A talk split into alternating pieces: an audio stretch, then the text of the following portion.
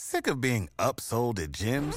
My guy, you're currently a base member. For $90 more, I can upgrade you to our Shred membership. For $130 more, you'll be a swole member. And for just $300 more, you'll reach Sweat Platinum.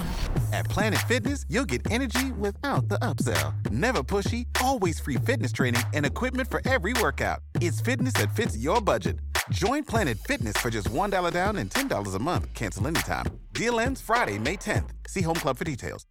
Ooh, money in a relationship, guys, can be a tricky one, and I'm sure you have felt that too in the past in relationships, or maybe you're feeling that right now, where you have a vision or an idea, or you've been taught of how to think and talk about money, and maybe your partner has different ideas, different thoughts, been taught differently. Maybe they don't want to talk about money, and you think it's imperative. Maybe you are hesitant to talk about money because you've been scarred in the past in a relationship where maybe it ended badly. And so, the truth is, you just gotta talk about it. We've gotta have an open discussion. How the hell, as a couple, you start to talk about the finances? Because like anything, if there's an area in your relationship that you're not going deep, that you're not being transparent, it will all lead to a possible fracture in your relationship. And so yes, while talking about money, guys, isn't sexy, it can absolutely deepen our love and our respect in our relationship.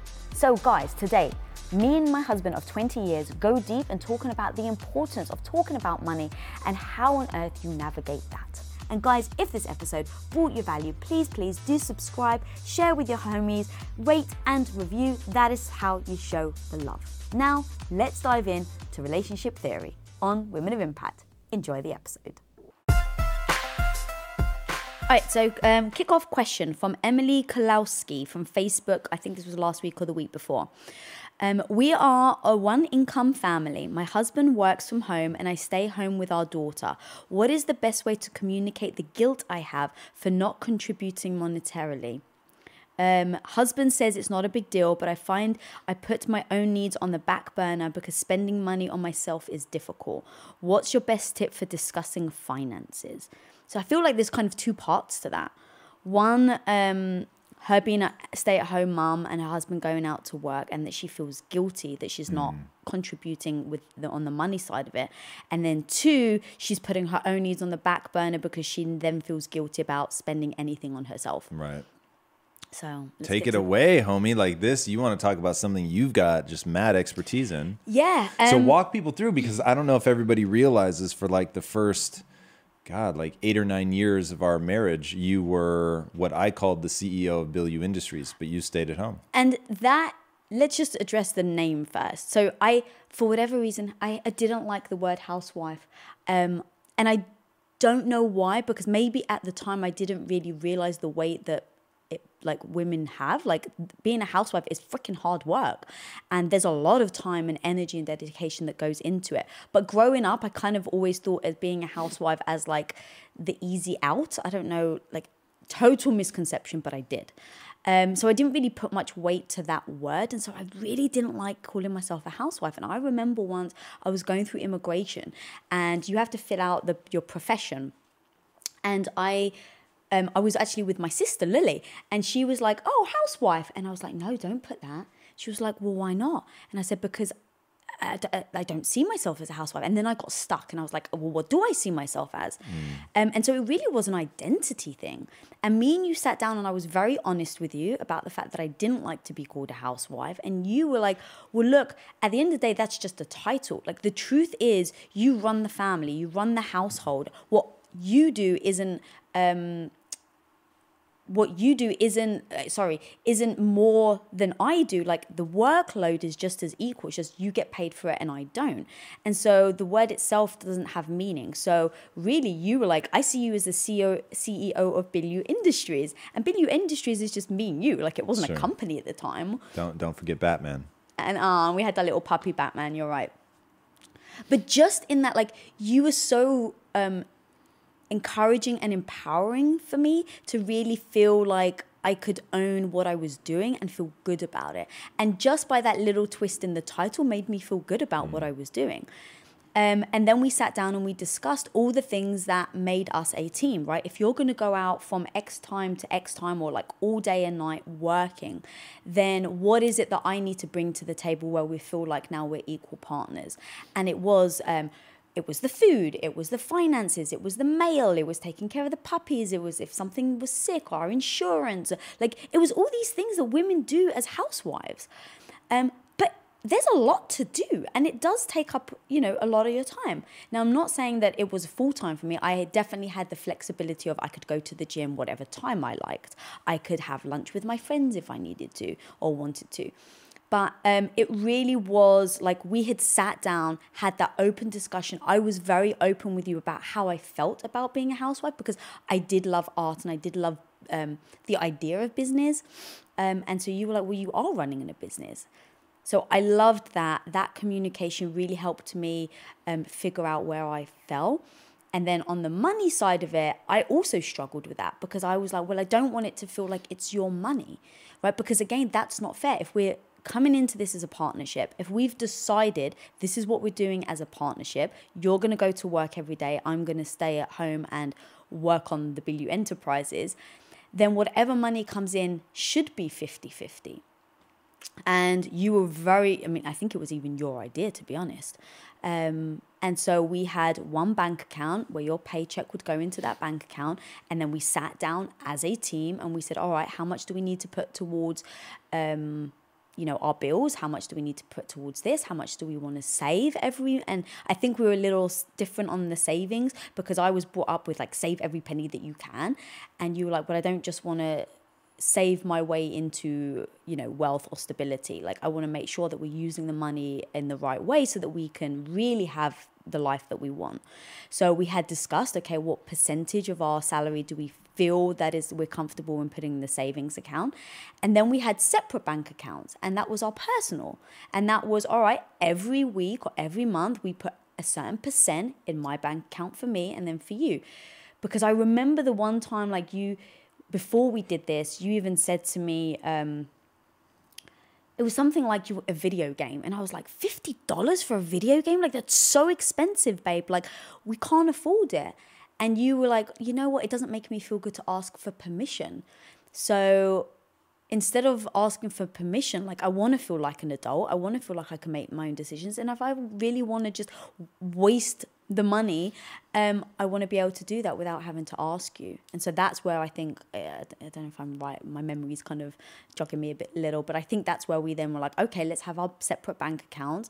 And I don't, if you want to know how much is in my bank account, fine, but like I'm going to spend it however I want. If I want to buy new shoes every week, I don't have to ask you. I don't want to feel guilty about it. And that was really important for me because I didn't want to feel like I was a kid going to, you know, my dad to ask for pocket money. I wanted to feel like an adult. And if I wanted to spend money on something that made no sense to everybody else, I'm going to do it without guilt.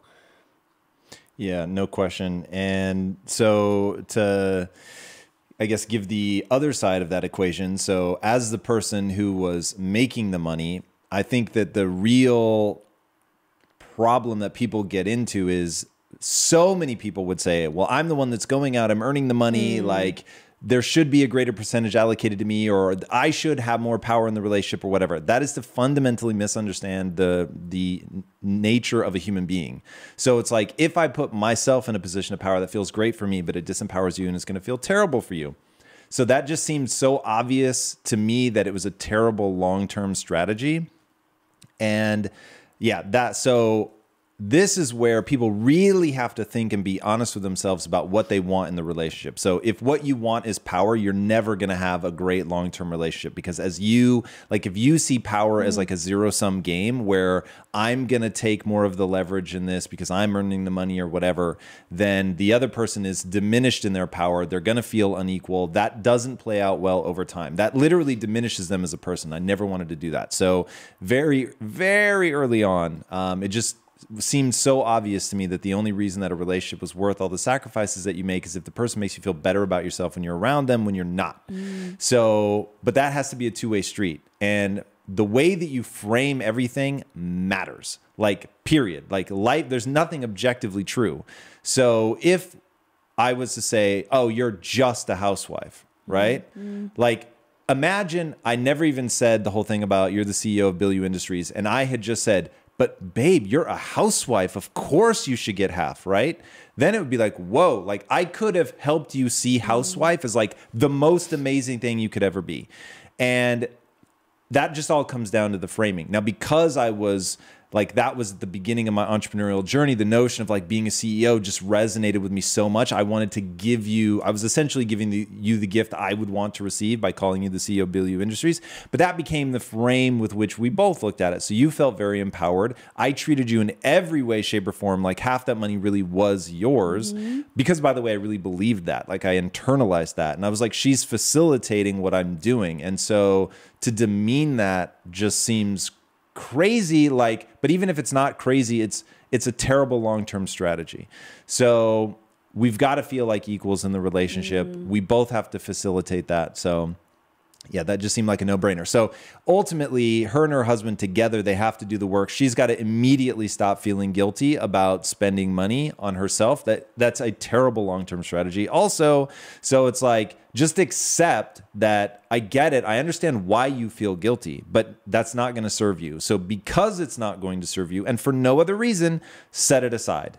Reframe it in a different way and either see that you really are facilitating him and thusly it is a true partnership, or if you believe that you're not facilitating him, go get a job. Right. So, and if it's like, as soon as you go, yeah, I should go get a job. Well, wait, then the kids, or I'm not going to be able to. It's like, yeah, exactly. You just realize the value that you actually are bringing. So if you really are bringing value, accept it, own it, internalize it, and really like stand up to that. Don't like allow yourself to feel diminished by yourself, by the way, or by your husband.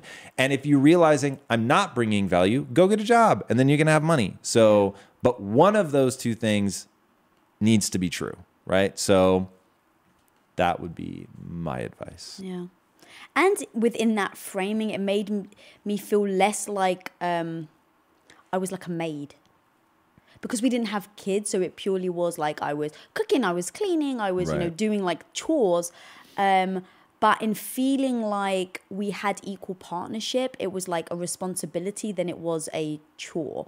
And if you came home and, you know, we were out of something in the fridge or whatever, I would take responsibility, that not feeling like, oh shit, I'm a maid and I've let you down. It's like, oh, it's a partnership and I haven't fulfilled my end of the bargain, right? Because it's like, if you were just like, babe, I'm not going to go to work today. In fact, I'm going to take the whole week off, right? Like I would be like, well, babe, you got to go to work. So I would, you know, put that on you. And so expecting that back, I was very okay with it. So if you came home and you're like, hey, look, you know, I need to go work out and I don't have food.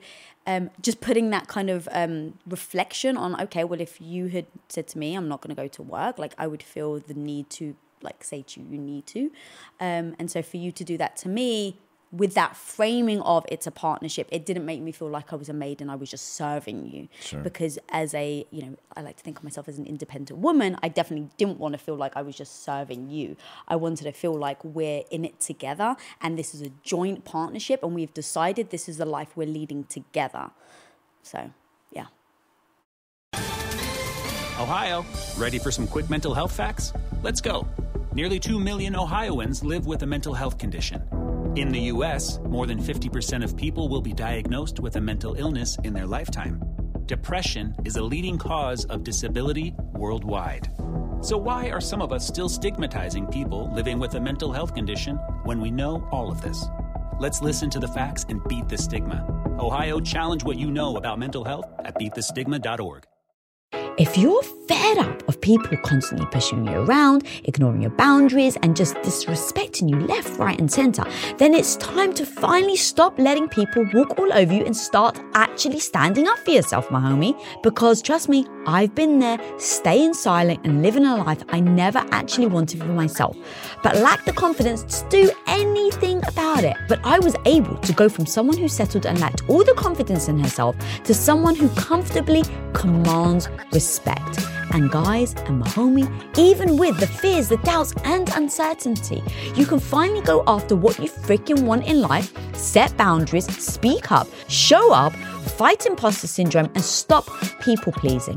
And I break down how to actually do this step by step in my book, Radical Confidence. And when you pre-order your copy of Radical Confidence right now today, guys, you can get a free gift valued at $171, which includes my ultimate guide to radical confidence, which is a workbook that you actually can work through as you're reading my book, 3 months ad-free listening to Women of Impact on podcast, and 1 hour exclusive relationship coaching sessions with me and my hubby of 21 years, Tom.